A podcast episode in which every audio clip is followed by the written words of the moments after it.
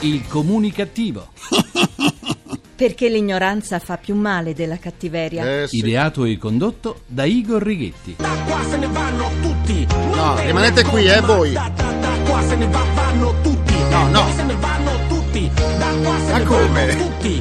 Dobbiamo ancora cominciare. Buona comunicazione, buon sabato dal vostro comunicativo di fiducia Igor Righetti. Bentornati alla nostra seduta radiofonica di gruppo di sana comunicattiveria numero 1665 col 65. Sì, quando un cane morsica una persona, tutti i media ne danno ampio risalto, anche se noi giornalisti siamo ancora in attesa dello scoop, e cioè della persona che morda un cane. L'animale viene subito giudicato colpevole e la sua fine è quasi sempre segnata. Che cosa c'è dietro a quei morsi? Chi sia il padrone e come lo tratti sono tutte domande che quasi mai vengono poste. Eppure si sa, si sa, i cani sono espressione dei padroni che li allevano, nel bene e nel male. Qualche giorno fa a Milano, grazie a un cane di nome Briciola, una quattordicenne è riuscita a sfuggire al suo stupratore che l'aveva adescata in un parco. L'uomo è stato distratto dal suo stesso cane che si è messo ad abbaiare così tanto da permettere alla quattordicenne di allontanarsi. Il cane ha salvato la ragazza,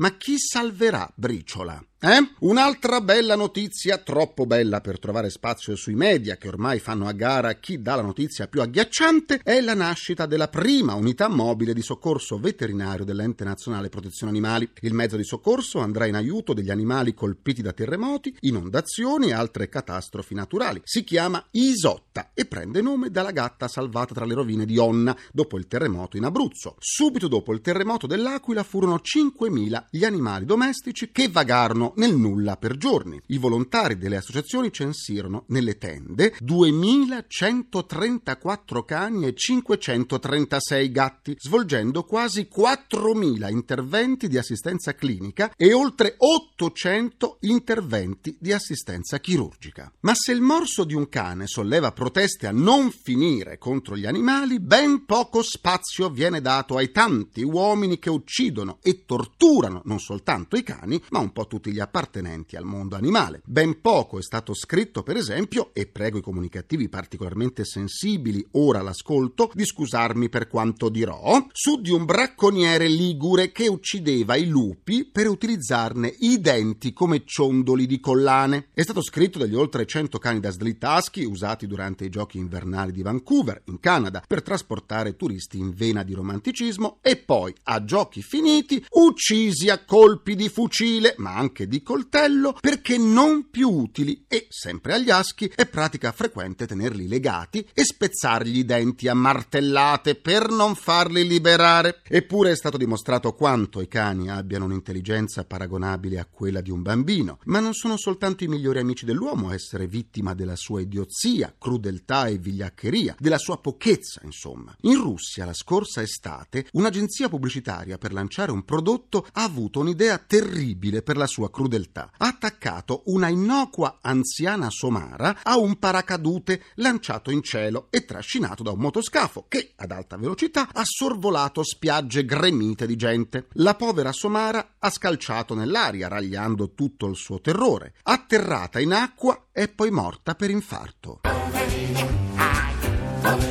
Eh sì, poveri noi. Da recenti studi è emerso che tutte le creature viventi hanno paura dell'uomo. Gli uccelli, per esempio, hanno ridotto il loro canto per non essere avvistati dall'uomo. E chi ci dice che anche la terra, dalla quale dipende la nostra sopravvivenza, non abbia paura di noi, artefici di distruzioni ambientali? È vero, i nostri governanti più illuminati cercano di porre un freno alla crudeltà verso gli animali. Lo scorso anno il Parlamento italiano ha varato una legge che inasprisce le pene per i maltrattamenti agli animali, ma nelle università italiane viene ancora praticata praticata la vivisezione per fini didattici. Cani, gatti, roditori sono così legalmente torturati. Penso davvero che l'uomo non abbia ancora acquisito quel senso di equilibrio necessario a metterlo in sintonia con il creato. Ci sono due coccodrilli ed un orangotango, due piccoli serpenti, un'aquila reale, gatto Ci sono tutti. Parliamo dell'inno d'Italia, simbolo per tutti.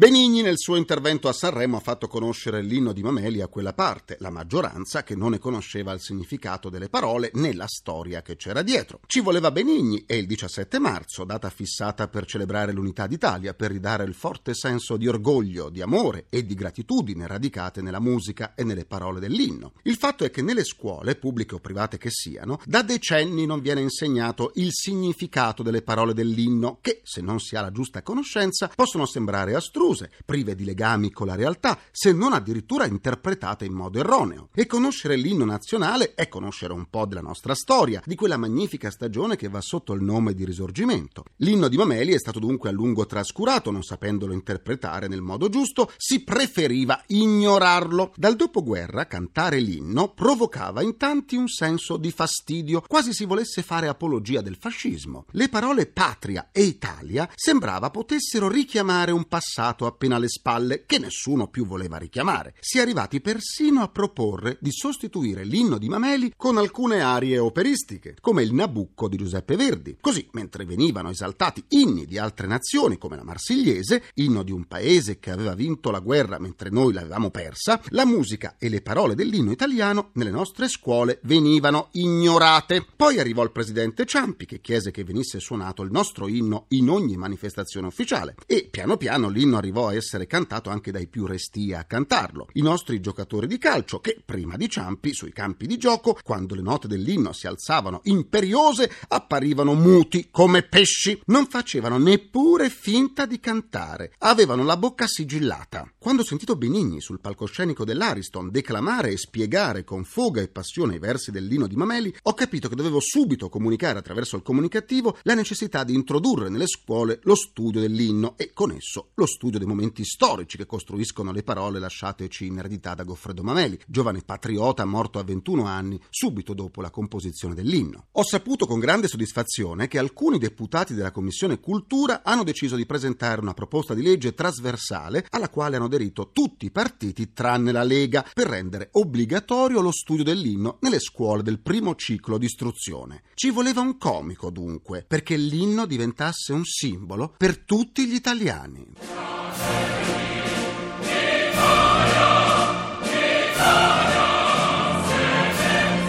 Ora chiede la linea al mio avatar per il nostro grrr, giornale radiocomunicativo che combatte le doppie punte.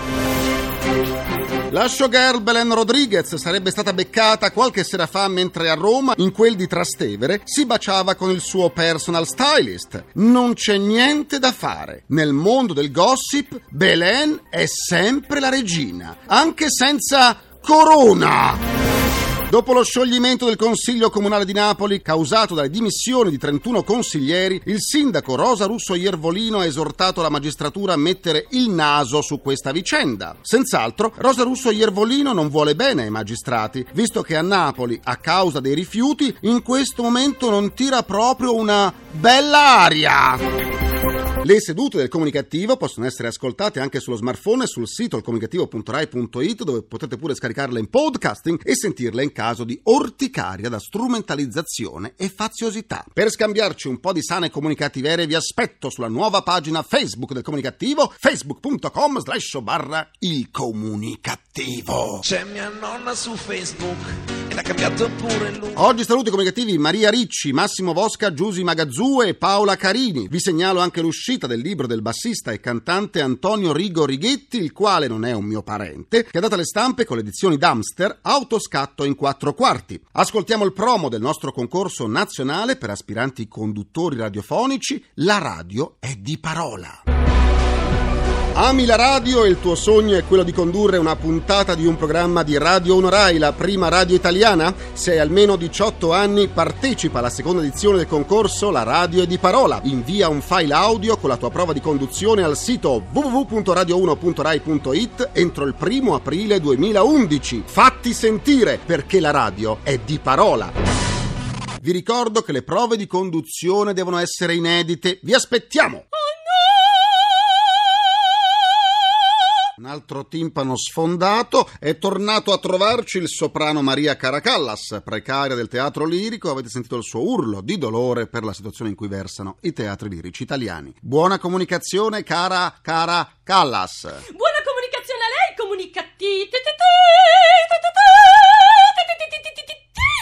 Ha impiegato un'ora e mezza soltanto per dire comunicativo. Vabbè, per vivere ha messo a disposizione la sua voce per feste private, compleanni, matrimoni, funerali e collabora con varie società. Adesso con chi sta collaborando? Con la società PCS. Non Mm. è un partito politico, Ah. eh, ma l'acronimo di Placca System Control. Interpreto il sistema acustico di rilevamento placca, perché i dentisti sono uomini che mangiano con la bocca degli altri. Mm. Senta il mio segnale acustico di rilevamento placca. Lava bimbo i tuoi dentini, guarda già quanta placca c'è. Lavali bene qui e lì, altrimenti ti cadranno giù.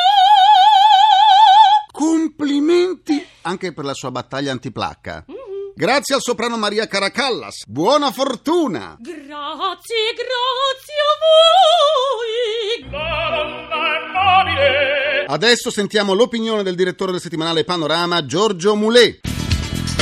I due punti del comunicativo. Buona comunicazione a tutti. Questa settimana su Panorama ci occupiamo del caso di Iara Gambirasio. Lo facciamo in un modo che ci è sembrato il più, passatemi il termine, corretto possibile. Corretto perché siamo bombardati da quando è stato trovato il cadavere di Iara dalle opinioni più diverse su questo tema. Parole di esperti vengono dette, sono neuropsichiatri, psicoterapeuti, psichiatri, criminologi, magistrati, ognuno dei quali, forte della sua esperienza, si accredita nelle varie trasmissioni televisive e radiotelevisive di un parere che è di solito ultimativo. Abbiamo così chi ci ha detto che è stato un serial killer, chi ci ha detto che non è così e si tratta invece addirittura di satanismo, chi ci dice che c'è un branco, chi ci dice che è il vicino. Allora, in questo marasma di informazioni abbiamo messo al centro Iara rispetto di un caso che è tragico e che ci fa sentire tutti in difetto rispetto a una verità che manca. E quindi per fare questo siamo partiti dall'unico punto di vista oggettivo, che è quello degli investigatori, ciò che di reale c'è attualmente sul terreno. Abbiamo titolato per questo scacco all'orco mettendo in fila gli errori commessi dall'assassino e perché gli investigatori sono sicuri dipendono. Un'analisi oggettiva quindi del caso sviscerato però in tutti i suoi ambiti che attualmente sono sul terreno. È la settimana però e continua a essere sempre la settimana della Libia e soprattutto dell'immigrazione, dell'immigrazione che potrebbe sconvolgere il nostro paese. Si parla di centinaia di migliaia, molti li abbiamo visti in tv, di profughi ammassati al confine. Su questo l'Italia da sola non può far nulla. Bene hanno fatto le nostre istituzioni a, a chiamare al senso di responsabilità l'Unione Europea e tutte le istituzioni transnazionali affinché si prendano carico di un problema che non può e non deve essere risolto dall'Italia. Prendersela poi col sindaco di Lampedusa mi sembra oggettivamente fuori di luogo. Il sindaco di Lampedusa gestisce una situazione di emergenza e non può essere in nessun modo il capro espiatorio addirittura colui che si macchia di un reato penale che secondo me non solo non ha commesso ma non è proprio il caso di avviare o perdere tempo in un'azione penale che non ha motivo. È il momento della responsabilità in cui tutti devono prendersi carico di un problema che non è italiano ma che riguarda l'Europa e più in generale la comunità internazionale. Buona comunicazione a tutti. Che chiusura, grazie al direttore Moulet, concludo anche questa seduta con il mio immancabile pensiero comunicativo che se andate di fretta posso anche incartarvelo così lo potrete scongelare nel forno a microonde e ascoltarlo con tutta calma. Durante la settimana milanese della moda, le nove sentinelle della passerella, volti noti del jet set, capitanati da Dalila Di Lazzaro, hanno segnalato all'assessore alla salute del comune di Milano sei casi sospetti di modelle anoressiche. Queste segnalazioni giungeranno al presidente della Camera Nazionale della Moda Italiana, Mario Boselli, il quale dovrebbe prendere provvedimenti. Speriamo che questi casi non si arenino nelle solite secche. Ringrazio i miei imperturbabili complici Vittorio Lapi, Walter Righetti, Carapagliai, Massimo Curti. Un ringraziamento a Francesco Arcuri. Alla console. Alla console c'è il nostro Harry Potter Gianni Fazio. L'ascolto della seduta di oggi del comunicativo vi ha permesso di accumulare altri 17 punti di sutura per vincere il nostro strabiliante premio. Un VC di granito come nuovo, certificato da ricette mediche che attestano la stipsi del proprietario. La terapia quotidiana del comunicativo tornerà martedì prossimo alle 17.20 sempre su Rai Radio 1. Lunedì vi aspetto sul quotidiano Metro con i cattivi pensieri del comunicativo. Buona comunicazione e buon sabato dal vostro portatore sano di comunicattiveria, Igor Righetti. Grazie e buon proseguimento. Il comunicativo. Perché l'ignoranza fa più male della cattiveria. Ideato e condotto da Igor Righetti.